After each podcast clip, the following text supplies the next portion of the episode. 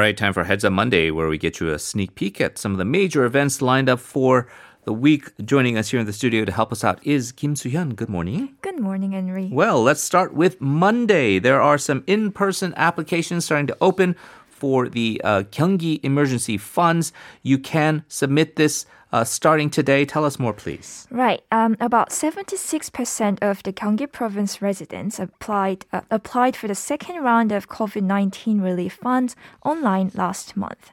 And from today to April 30th, the provincial government will receive in-person applications and provide payments for those who may have difficulty applying online. The residents can visit the nearest district office to collect the handouts.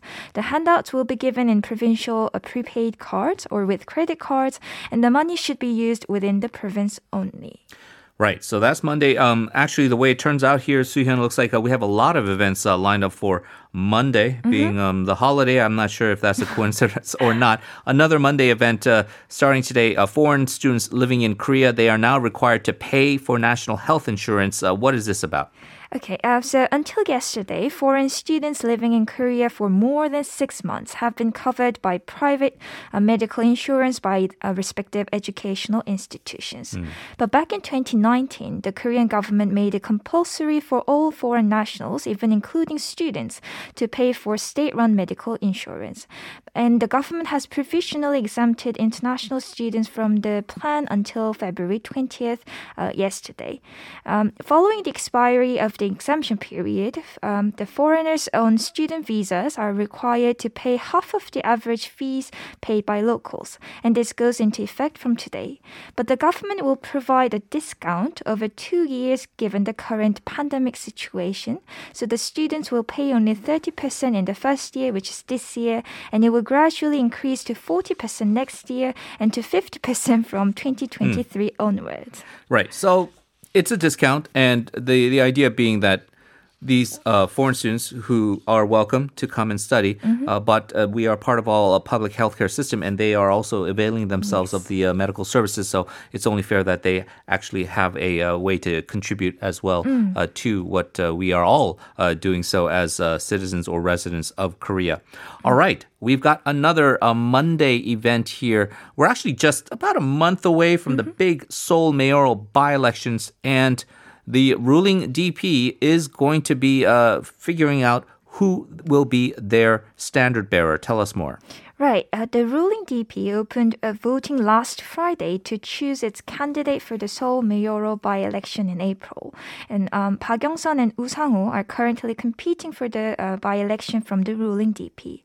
The voting is expected to end at 4 p.m. today. Once it's done, the ballots will be combined from party members and ordinary voters, 50% from each group. The final candidate is expected to be announced in the afternoon today once all the counting is done.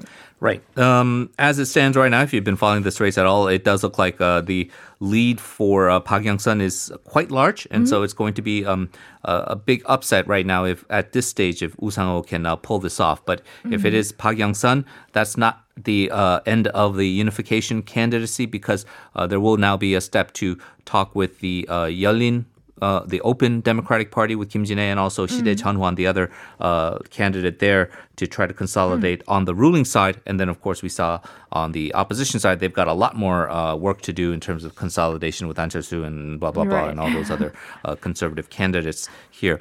Okay, let's turn to uh, Tuesday now. This is actually a very momentous day for a lot of parents, including myself, because both of my kids are finally going to go to school for in person classes. Uh, details, please. Right. Um, starting Tuesday, in-person classes will resume for all kindergarteners, first and second graders in primary school, and high school seniors under up to level two.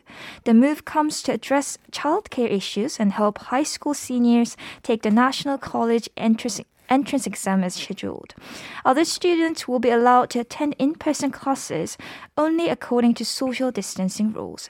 So two-thirds of the students in the whole school will be allowed to attend under level 1.5 and only one-third under level uh, 2.5. But this rule may vary according to regions and the size of the schools as well.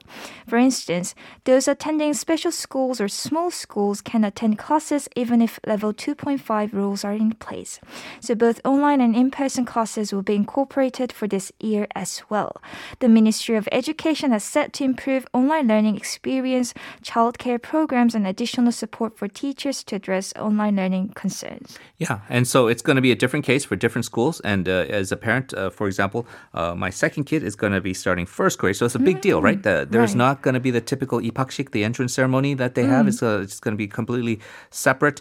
Uh, but those kids, because it's so important to get used to school, Right. they'll be going to school every day. Whereas my older kid, um, in the fourth grade, will not have to go to school every day because uh, now they're you know more adjusted and they want to keep everyone uh, socially distanced. So and that school policy, of course, will be different from other school policies. So you just have to make sure you find out specifically what the policy is in your district.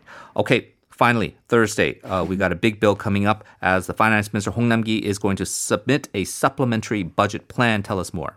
Right. Uh, in a ministerial in a ministerial meeting last week, Finance Minister Hong Nam-ki set to submit a supplementary budget plan to the National Assembly this Thursday for a final approval. The upcoming budget is uh, plan is expected to focus on supporting those businesses hit by pandemic and help improve employment and national COVID-19 vaccinations as well. In fact, the ruling DP and the government held a meeting yesterday to finalize the fourth round of national COVID-19 relief funds. They ag- agree, they agreed to draw a bill worth nearly 20 trillion won, making it the largest COVID-19 relief budget so far.